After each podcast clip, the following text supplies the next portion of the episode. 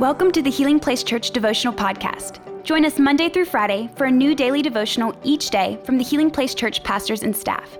We hope this podcast will help you grow in your faith and will be a blessing and a resource to you as you pursue God daily. What's going on, everybody? Man, it's your boy JT. And I'd like to continue to thank everybody for tuning in to these devotionals on all social media platforms and outlets. And y'all already know I can't get into the word without declaring this word over you. So I declare that the God of peace will sanctify you through and through, and that your whole spirit, your whole soul, and your whole body will be made blameless until the coming of Jesus Christ. We're going to continue to dive into these devotionals from the book of Genesis. I'll be reading from Genesis chapter 39, verses 10 through 12. So without further ado, man, let's hop into the word. And the reading of God's word is starting in verse 10. It says, And though she spoke to Joseph day after day, he refused to go to bed with her or even be with her. One day he went into the house to attend to his duties, and none of the household servants was inside. I mean, they were by themselves. She caught him by his cloak and said, Come to bed with me. But he left his cloak in her hand and ran out of the house. And get amen for the reading of God's word. So before we get to this point, man, we see Joseph, uh, brothers, are trying to throw him to the pit, trying to kill him. And then they was like, well, we're not going to get a profit. We're not going to get no money out of them. So let's take them out of the pit and then sell them into slavery. And so they see these Ishmaelites walking by. And so they sell their brother Joseph into slavery. And so back then, when you're sold into slavery, you're going to be a slave for the rest of your life. So at that point, Joseph probably thinking, man, my life is over with right now. And so those Ishmaelites, they probably were trying to get a profit from Joseph as well. So they end up selling him to Potiphar. And so Potiphar is the captain of the royal guard for Pharaoh. So he's one of Pharaoh's uh, right hand men. And so now Joseph is in this place and he's in these situations and unfair uh, circumstances. But the Bible still says that the Lord was with Joseph every step of the way. The Bible says that God allowed Joseph to be a successful man.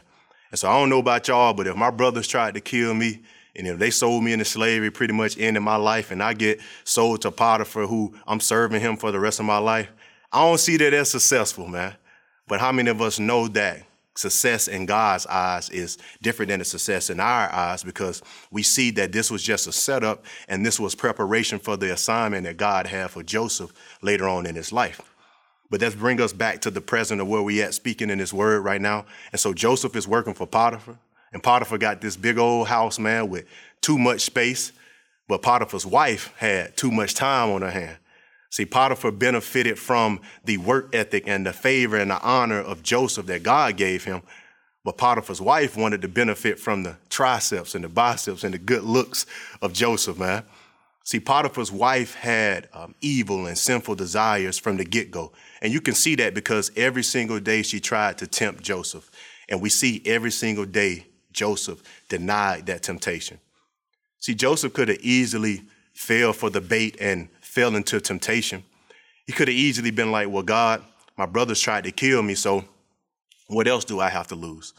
You know, my brothers sold me into slavery and my life is pretty much over, so what else do I have to lose? Or Joseph could have said, Man, I'm in this foreign place and nobody knows me, so what else do I have to lose? Or furthermore, God, you allowed all these unfair situations to happen in my life, so what else do I have to lose? See, the one thing that remained constant in Joseph's life for his entire life is his character. And so I want to um, bring this illustration to everyone right now. So try to make this point hit home a little bit more. See, back in the Roman days in the Roman Empire, they would make these swords for battle. And so the way that they would make these swords, these blacksmiths, they would take uh, these pieces of iron, these pieces of metal, and then they would hit them so hard on this anvil until they were flat. And so what they would do, they would take this metal and then they would put it inside of the fire. And then once this metal is red and scorching hot, they would take it out and they would look at it and examine it and see that it had black spots on it. And so these black spots represented the weakness. And so they would hit those weaknesses, those black spots out until they didn't see them no more. And then they immediately put it in cold water. They take it out of the cold water, put it back in the fire, bring it out, examine it, and they would see more black spots, beat those black spots, which are the weakness, out and then they will put it back into the cold water, and then they will repeat this process until there were no more black spots, until there were no more weaknesses on this metal. And then what they would do, the blacksmith, they would carve their names inside of the swords so that when the soldiers go to battle, if there was any malfunction or the sword didn't work like it was supposed to, then they can have somebody they can blame to. And a lot of times those blacksmiths would face penalty or face even death at times if the sword wasn't as strong as it should be because of the process that it had taken place. And so this process is called tempering the sword. And tempering, man, means to make something strong and resilient through hardship.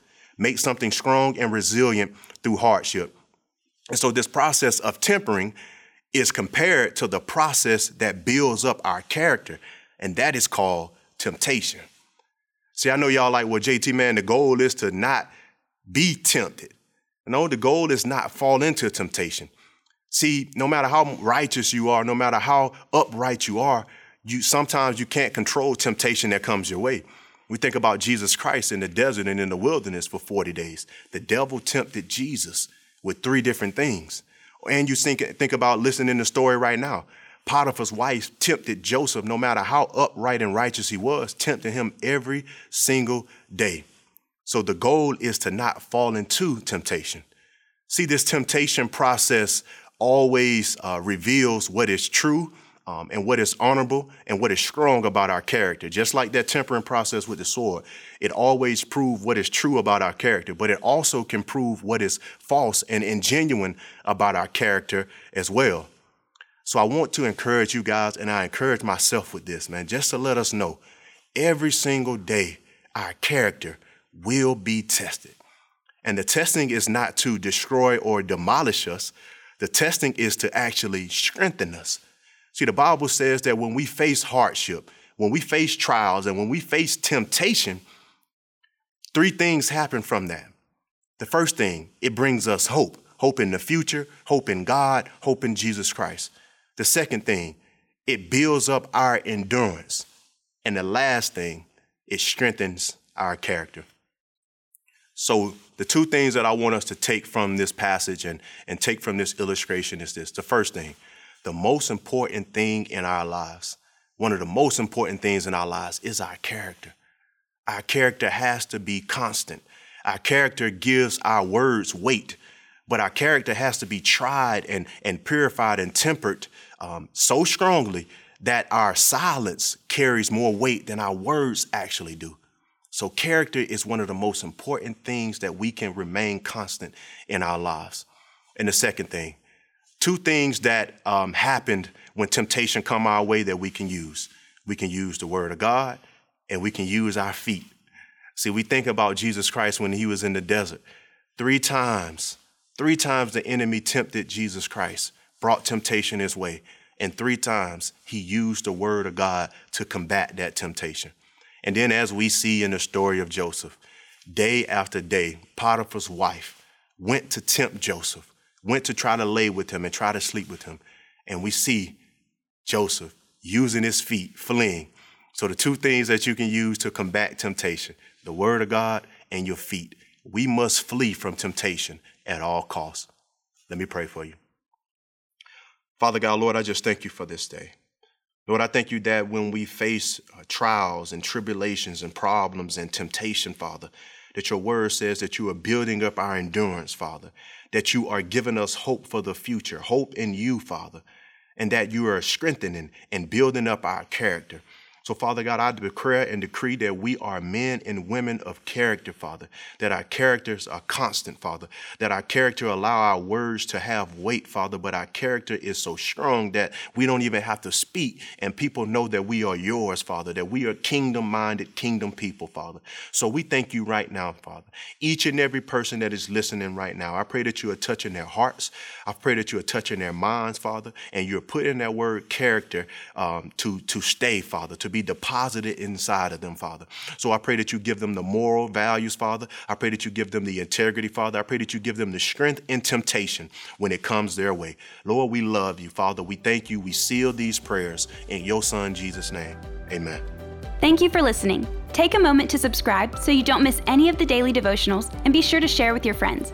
For more information about HPC, visit healingplacechurch.org.